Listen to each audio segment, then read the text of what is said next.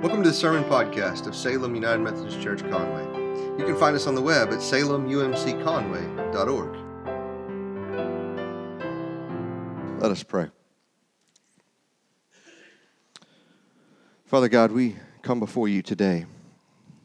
We come and we give you thanks for this opportunity that we have to, to join together in worship,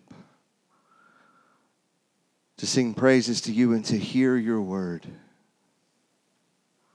So, Father, we ask now that you would open our hearts and our minds to hear your message today. Allow it to make a difference in our lives, allow it to transform who we are. That we would walk out of here changed by what we have experienced and what we have heard.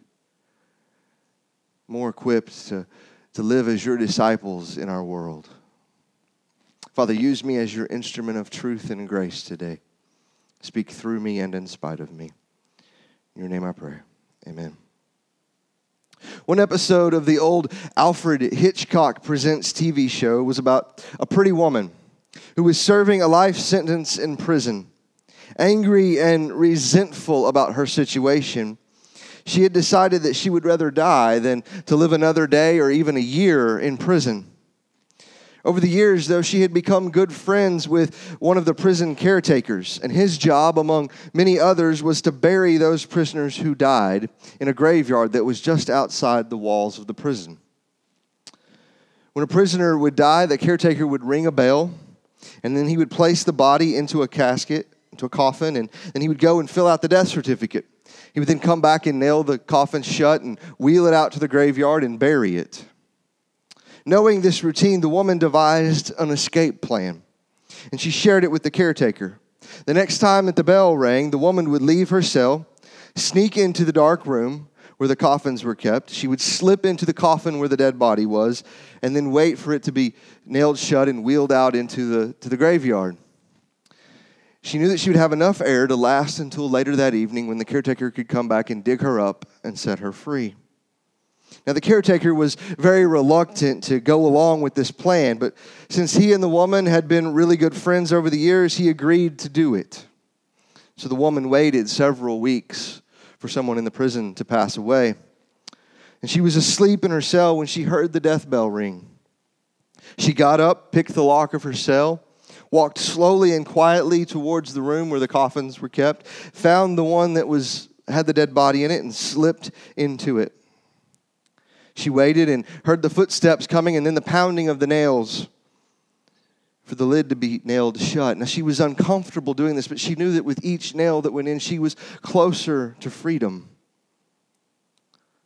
And so then, after several minutes of absolute silence, she, she began to hear that the coffin was being wheeled out to the, to the graveyard and lowered down into the grave. And she heard the thud of the coffin hit the, and she felt it too when it hit the bottom and heard the dirt being piled in on top. And after a while, she decided out of curiosity that she wanted to light a match and, and see who was there. But before that, she just couldn't help but, but burst out into laughing because she was free. So she lit the match, and there, to her horror, she discovered that she was lying next to the dead caretaker, the only person that knew her plan.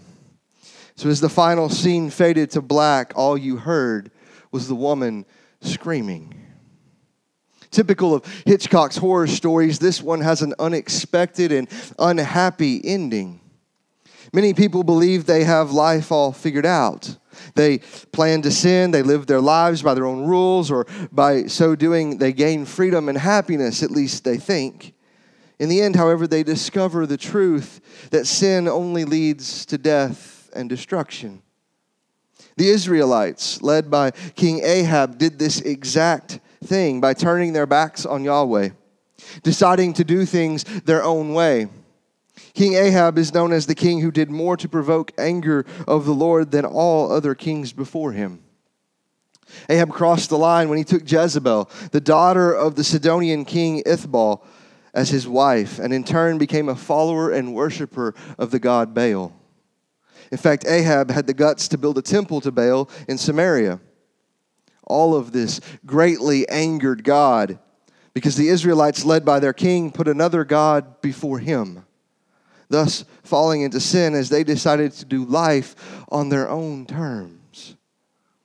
Baal was known as the Phoenician god of rain and fertility. And thus it was believed that through worshiping him, life would be given and sustained through the giving of rain and fertile ground for crops, the provision of sustenance as well as the provision of life itself through offspring.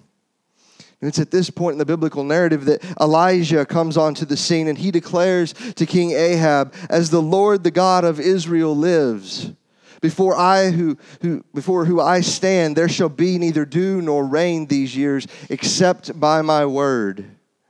And that's exactly what happened. For years, there was no rain or dew in the area, and they, the area fell into a great drought. And because of that, it fell into a great famine. Now, Elijah burst onto the scene here rather abruptly, and we know very little about him, except that he's from Tishbe in the northern town of Gilead, and that his name literally means Yahweh is my God. Which is a blatant declaration in the face of King Ahab and the Israelites who have turned to Baal to sustain and give life with Elijah's prophecy. King Ahab grows angry with Elijah and he tries to kill him thus forcing Elijah to live on the run and to turn to Yahweh to provide for him and to sustain his life. Elijah is told to go east to the Wadi Cherith, which is a creek by the Jordan, and live there, allowing the ravens to provide food for him and the creek to provide water. However, the drought becomes so bad that Elijah is then forced to leave there and to move on and to turn to Yahweh again for his provisions. It's here at this point where we pick up our text today, which comes to us from 1 Kings chapter 17, verses 8 through 24. So if you'll turn in your Bible to 1 Kings 17, 8 through 24. Then the word of the Lord came to him Arise, go to Zarephath, which belongs to Sidon, and dwell there. Behold, I have commanded a widow there to feed you. So he arose and went to Zarephath. And when he came to the great city, behold, a widow was there gathering sticks. And he called to her and said, Bring me a little water in a vessel that I may drink. And as she was going to bring it, he called to her and said, Bring me a morsel of bread in your hand. And she said, As the Lord your God lives, I have nothing baked, only a handful of flour in a jar and a little oil in a jug. And now I am gathering a couple of sticks, that I may go and prepare it for myself and my son, that we may eat and die. And Elijah said to her, Do not fear. Go and do as you have said, but first make me a little cake of it and bring it to me, and afterward make something for yourself and your son. For thus says the Lord, the God of Israel The jar of flour shall not be spent, and the jug of oil shall not be empty, until the day that the Lord sends rain upon the earth. And she went and did as Elijah said, and she and he and her household ate for many days. The jar of flour was not spent, neither did the jug of oil become empty, according to the word of the Lord that he spoke by Elijah. After this, the son of the woman, the mistress of the house, became ill, and his illness was so severe that there was no breath left in him. And she said to Elijah, What have you against me, O man of God? You have come to me to bring my sin to remembrance, and to cause the death of my son. And he said to her, Give me your son. And he took him from her arms and carried him up into the upper chamber, where he lodged and laid, on, laid him on his own bed. And he cried to the Lord, O Lord my God, have you brought calamity even upon the widow with whom I sojourn, by killing her son? Then he stretched himself upon the child three times and cried to the Lord, O Lord my God, let this child's life come into him again. And the Lord listened to the voice of Elijah, and the life of the child came into him again, and he revived. And Elijah took the child and brought him down from the upper chamber into the house and delivered him to his mother. And Elijah said, See, your son lives.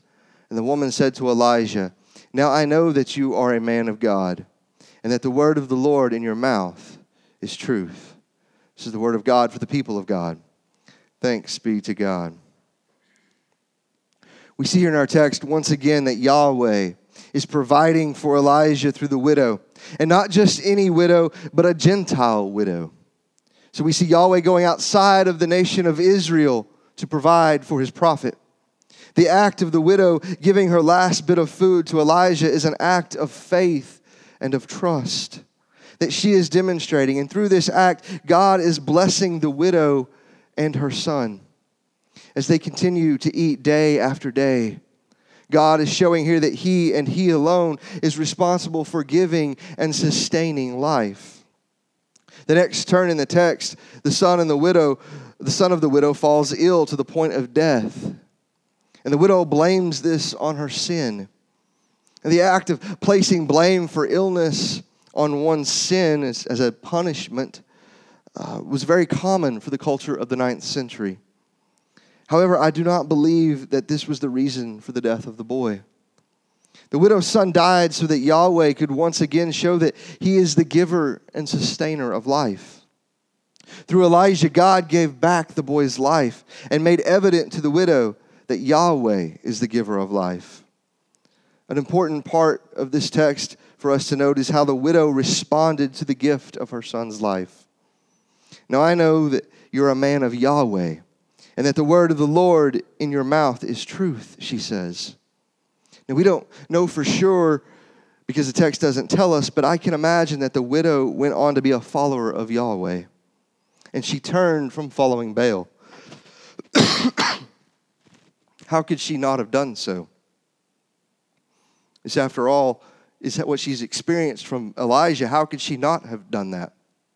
To understand that Yahweh and not Baal is the giver of life. You see, we, like the widow, especially like King Ahab, we often put things into our own hands, turning our backs on God and looking to other sources for life. We turn to other things and turn to other people and to bad habits, into gods for us.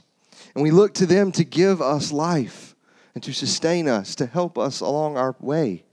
Things such as drugs and alcohol, TV and money and gambling, success, food, our own self image, sex, hobbies, our own work. And there's many, many more things I'm sure we could name. We turn to these things to give us fulfillment, to provide for us, to numb the pain, to be sources of life for us. And we end up worshiping them and allowing them to consume our lives. In short, turning them into gods, hoping that they will give life or sustain our lives. In reality, all these things will do, though, is destroy our lives. We turn to these things looking for life giving qualities because we have a limited view in our humanness. We've lost sight that God's view is unlimited.